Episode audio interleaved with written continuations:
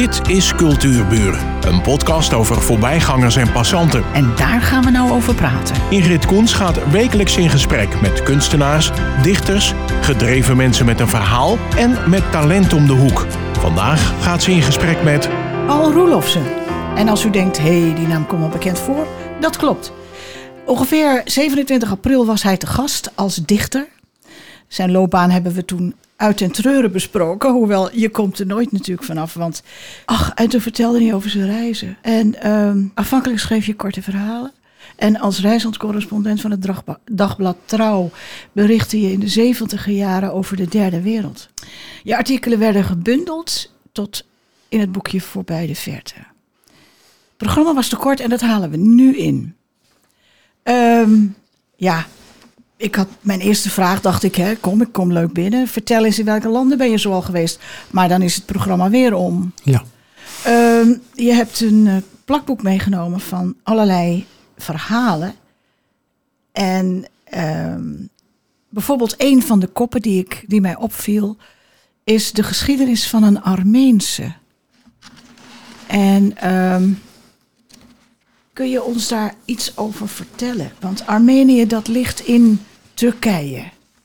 Heb ik dat goed nou, begrepen? Armenië, nou, ja, Armenië ligt nu niet in Turkije. Het is een eigen staat. Um, maar de Armenen die woonden in grote getalen in Turkije. En, um, is het een apart volk? Het is een apart volk, ja. Met een eigen, dat wil zeggen, ze zijn een christelijke godsdienst. Dat speelt ook een rol, christelijk. Terwijl uh, in Turkije dus uh, veel islam is. In die tijd trouwens, uh, de geschiedenis van die Armenen die heeft toen, een wending genomen. Ik weet niet precies het jaartal uit mijn hoofd, maar zeg maar het begin van de 19e eeuw. Ehm, omdat um, de Armenen toen niet meer werden getolereerd in Turkije. Hm. En uh, begon met pesterijen en daarna steeds erger, steeds erger. Je kunt het inderdaad vergelijken met de Joden in Europa. En op een bepaald ogenblik toen uh, werden dorpjes overvallen, de mannen eruit gehaald, doodgeschoten. Enfin, vreselijke toestanden. En de vrouwen en kinderen die werden um, over de grens gezet, meestal met Syrië. Dan werden ze nog begeleid met, door uh, Turkse soldaten, een eind de woestijn in, zonder eten, zonder drinken. En als het ver genoeg vonden, die begeleiders, dan keerden zij terug. En dan konden de mensen die daar in de woestijn zitten, die stierven van honger en dorst op een enkeling na. En zo'n enkeling, die hebben wij gesproken, een mevrouw in uh, Teheran. Toen waren we dus al Turkije uit. En die woonde daar en die heeft ons toen veel verteld over de, over de geschiedenis van de Armenen en Turkije en wat ze allemaal mee heeft gemaakt. En jij was er in 1974, 75? Dat was 1975. Ja, laten we even nog bij het begin beginnen. Want uh, dit is een onderdeel van jouw wereldreis. Ja. Je bent met een motor, ben jij eigenlijk uh, op de koffie gegaan bij Tante Marie en oom Ulbe in Australië. Dat was het doel, hè? Dat was het doel. Schetsend, schetsend gezegd. Want dat halen jullie nooit, zeiden mensen. Oh maar, ja, ja. Ja, dat was het. En, en, maar, maar, maar dan heb je dat plan gemaakt? Ik Dan heb een- ervoor, eh, hadden, we, hadden we ruim, ruim een jaar het plan. Toen ging ik eh, wekelijks naar het Tropenmuseum voor informatie. En eh, de motor die werd eh, in elkaar gezet en uit elkaar gezet en veranderd. Eh, er moest van alles aan gebeuren omdat het octaangehalte in die landen veel lager is dan in Europa. Die moest dus aangepast worden. Er moest een groot scherm voor de motor komen. Enfin, die motor zag er fantastisch uit. Het aparte bagagerekken.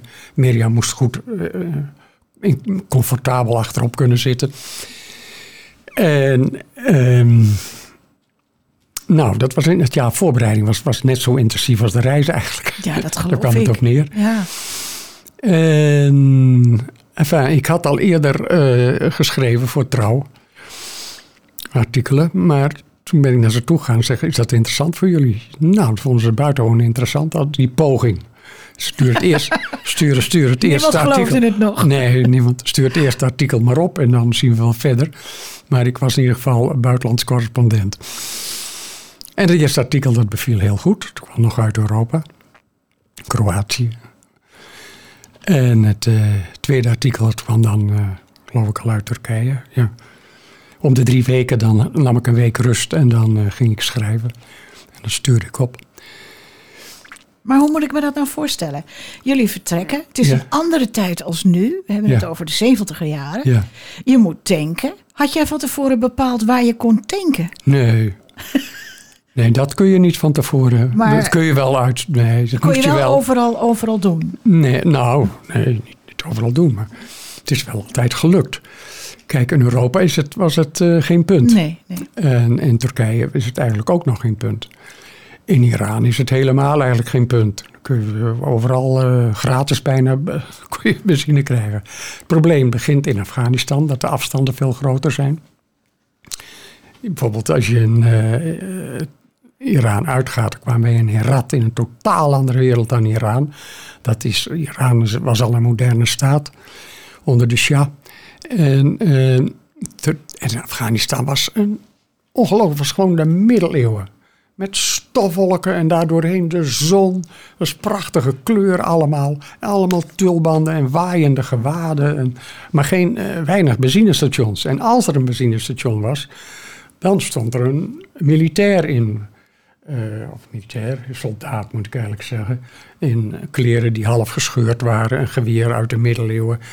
En altijd ook iemand die een spuit bij zich had. Want die moest zogenaamd altijd geïnfect, geïnjecteerd worden voor de ziektes als je het buitenlander er kwam. Ze bedoelde, je moet veel betalen, want niemand wilde die spuit in zijn arm hebben. Dan kon je het afkopen. Dus, dus dat hebben wij ook. Ik had altijd, had ik, al, had ik wel geleerd, neem, ja, het is, het is, neem zonnebrillen mee, neem sigaren mee. Dan kom je een heel eind mee. Die mensen, en dat klopt, vooral die zonnebrillen. Zonnebrillen waren ze echt gek op. Overal waar je waar het even dacht, oh ja, er moet, moet betaald worden, dan zonnebril, prima. Ah, fantastisch. Maar wat was de actieradius van die motor? Actieradius, dat is wel goed dat je dat zegt. Want je moet ergens moet ja, je ja, ja, ja, want we hebben ook wel problemen gehad. Maar de echte problemen die begonnen gek genoeg in Australië. We gaan te hard, we gaan te hard. We, We gaan, even te terug hard, naar maar het is wel leuk. Afghanistan. Ja. Maar Afghanistan was er dus een heel eind. Ehm, ik had een actieradius, goed dat je dat zegt, weet ik niet eens meer. Maar in ieder geval wel een extra 300, tank. 300, 400. Nee, je kon wel. eh, er zijn wel landen, en moet ik weer Australië noemen, waar ze een aparte eh jerrycan meenemen. Maar je moet in die landen ook meteen een jerrycan met water meenemen. Ja, ja. Dat is altijd. Dus dan, die motor is al overbeladen, dus dat doe je niet zo makkelijk. Nee, in Afghanistan is het ons wel gelukt zonder eh, reserve jerrycans. En ik moet zeggen, het het eerste deel van, van Herat naar Kandahar en, en naar Kabul, moet je zeggen. Dat is het lange stuk. En daar, daarin daar moet je wel goed op, moet je wel vragen. Je moet, je moet altijd, je moet niks van AWB, wat ik van geleerd had van de AWB, zus en zo is het. Het is niet waar, het deugt voor geen meter. Je moet gewoon met plekken altijd vragen. Alleen gelukkig, je visa, die kon je wel voor een deel regelen in Nederland. En dat was wel belangrijk. Want dat is weer heel moeilijk in zo'n land aan de grens bijvoorbeeld. En je moet het volgende land in. Dan, dat is, dan moet je weer bakjes, bakjes. Hè. Dan, dat is onbegonnen werk eigenlijk. Maar goed, het ging over benzine. Ja, maar hoe ging het ook met de taal? We pakken alles gewoon wat Ja, de taal heb ik ook in dat jaar. Overal, in alle landen waar ik doorheen ging, waar wij doorheen gingen, daar heb ik de basisdingen. Ik had dan ook een schrift, dat heb ik niet meegenomen. Er stond in al die talen de meest essentiële dingen Oh, wat slim, ja. Ja, die je nodig kunt hebben. En zij vonden, de meeste landen kijken, in Iran kun je best met Engels terecht. Toen ook al. ja. Turkije, Oost-Turkije niet hoor. Je toch wel een paar woorden Turks. En in het Afghaans, dat, dat, heeft verschillende talen. Maar ze weten het. eh Pashtoen is het geloof ik. Nou ja, een van de, dus de, zeg maar, de taal die ze op school leren. En die kinderen, als je kinderen, die, die spreken, eh, die worden bij best parent. How are you? Ja, ja. Dus die Die, en die wijzen je de weg wel weer naar iemand, naar de, meestal naar de, de meester op een school. Oh ja. En die is dan heel trots dat hij kan, kan vertellen hoe het zit. En later in Kabul zijn we, eh, En in welk land kom je dan? Na Afghanistan? dat zijn we Pakistan ingegaan. Oeh. Nou ja, dat is dat vreselijk land. Maar goed, daar praten we helemaal niet over. Heel agressief. Maar Engels. Oh ja, natuurlijk. Ah, eh, India, Ja. Engels. Oh ja. Nepal, Ja. ook Dus wel Engels, want er komen toeristen. je kon iemand vinden die Engels sprak. Ja, dat kun je ook makkelijk vinden. Ja. Nee, dat is geen probleem. Nou, eh, toen met de boot van eh, Madras naar eh, Singapore, eh, naar eh, Penang. En in Maleisië kun je ook met. Ja, het is die Engelse, die kolonie, dat is wel lekker hoor. dat, je zit tenminste met Engels terecht. Ja. En is wonder boven wonder heb je Indonesië. Nou, daar. eh, Bas, eh, eh, hoe heet dat? Eh, Bas, eh, mijn naam weer vergeten. Geeft niet. Indonesië zegt veel. Indonesisch. Maar wij kwamen, dus mensen zijn ook nieuwsgierig als je in Medan komt binnen de kortste keer. Je zit in een of ander eh, hotelletje en dat is één die is zo trots dat er Nederlanders zijn. Die gaat erheen en meteen naar, naar ons toe. En die zegt nog dat hij dat heus wel weet. Met die boterhammen met chocoladevlakken. We hebben chocoladevlakken. En vindt het fantastisch dat hij weer even Nederlands kan praten. Oh, heerlijk. Ja, en, en ons alle inlichtingen geeft die van belang kunnen zijn. Hoe gevaarlijk het is, het zijn bla bla bla. bla. Dus die taal, dat is eigenlijk nooit zo'n eh, probleem geweest. Afghanistan was een van de moeilijkste, ja, Ja, ja. om je verstaanbaar te En, maken. en je zegt net het woord gevaar. Dan gaat mijn geest meteen dwalen. Je bent door grote vlaktes en eh, eh, ja, heel veel vreemde volkeren gereden. Ja. Ehm, eh, voelde je je altijd veilig? Of zijn er ook dingen gebeurd dat je denkt van... Nee, maar het is, Oh, nee, het zijn zeer, zeer riskant. Ik kan er wel een paar noemen. Maar het begon eigenlijk al in Oost-Turkije. Als je Oost-Turkije komt, moet je niet, niet... Dat is heel woest en ruig. En daar bewaken de, de, de boeren hun erf met honden. Dat zijn je reinste wolven, maar dan veel erger. Die zijn opgefokt en die gaan achter die motor aan. Het schuim staat op hun Oh. bek.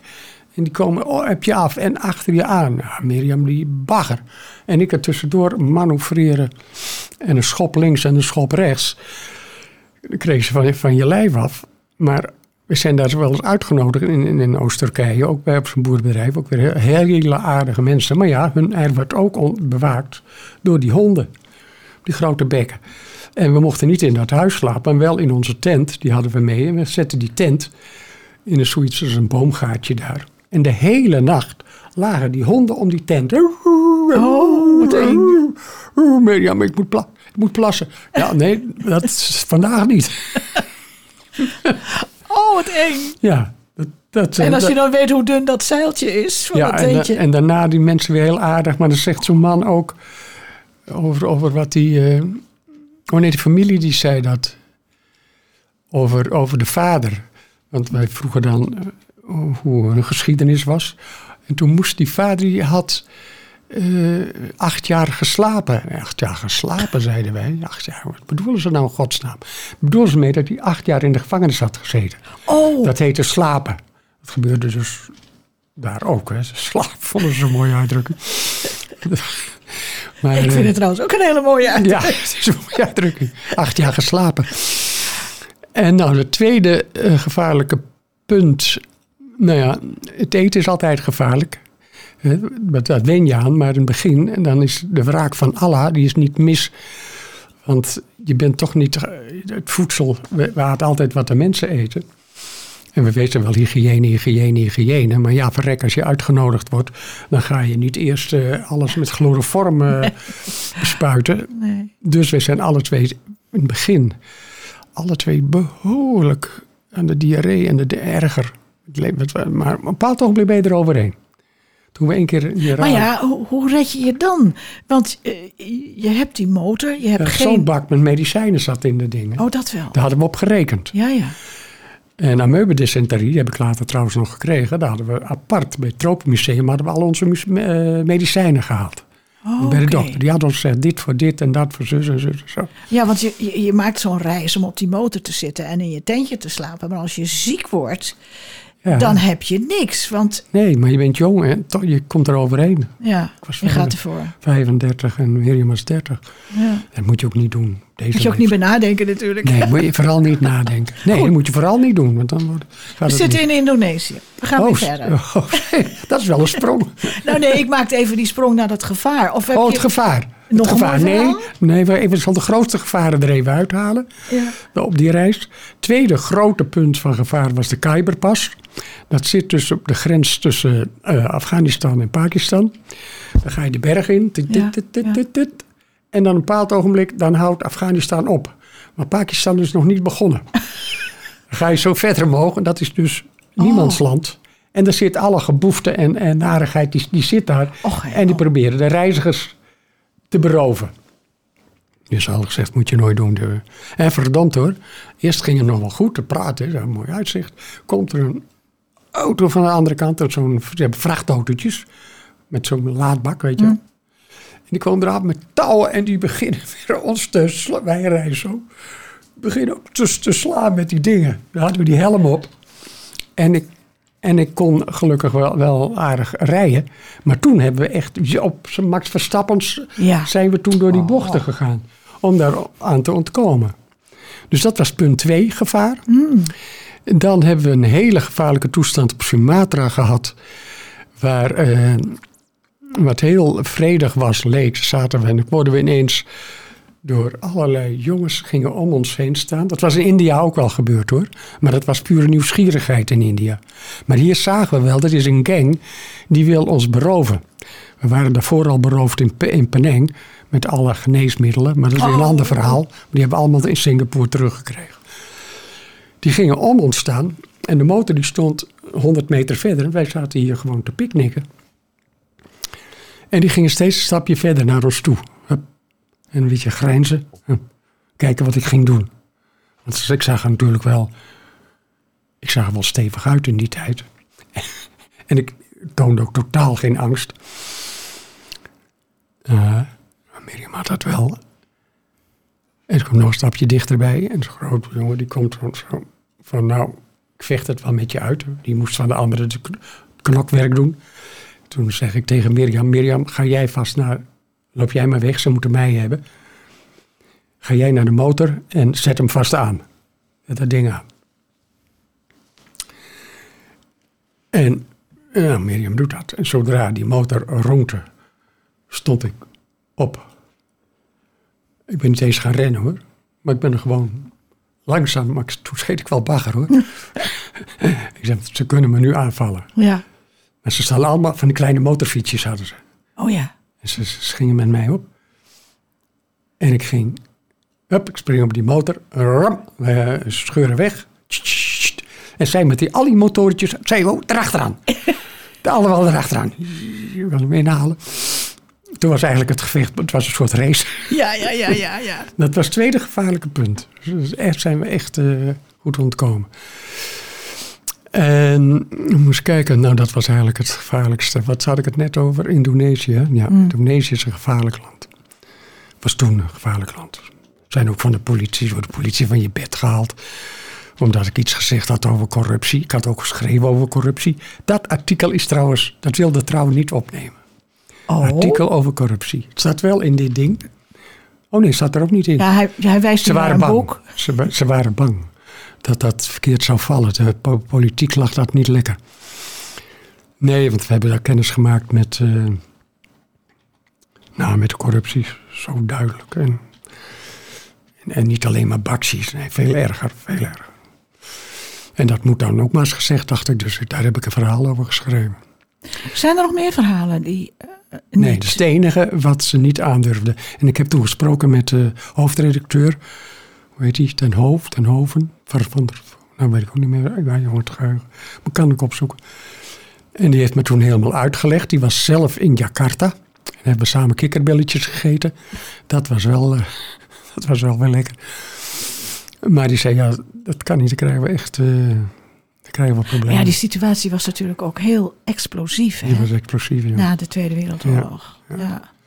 Eh, maar we komen even terug naar Tante Marie. Oh, wacht even, nog één ding. Oh, nog één je had het over de benzine. Ja, ja, ja. Maar dat wel een rol speelde, was in Australië.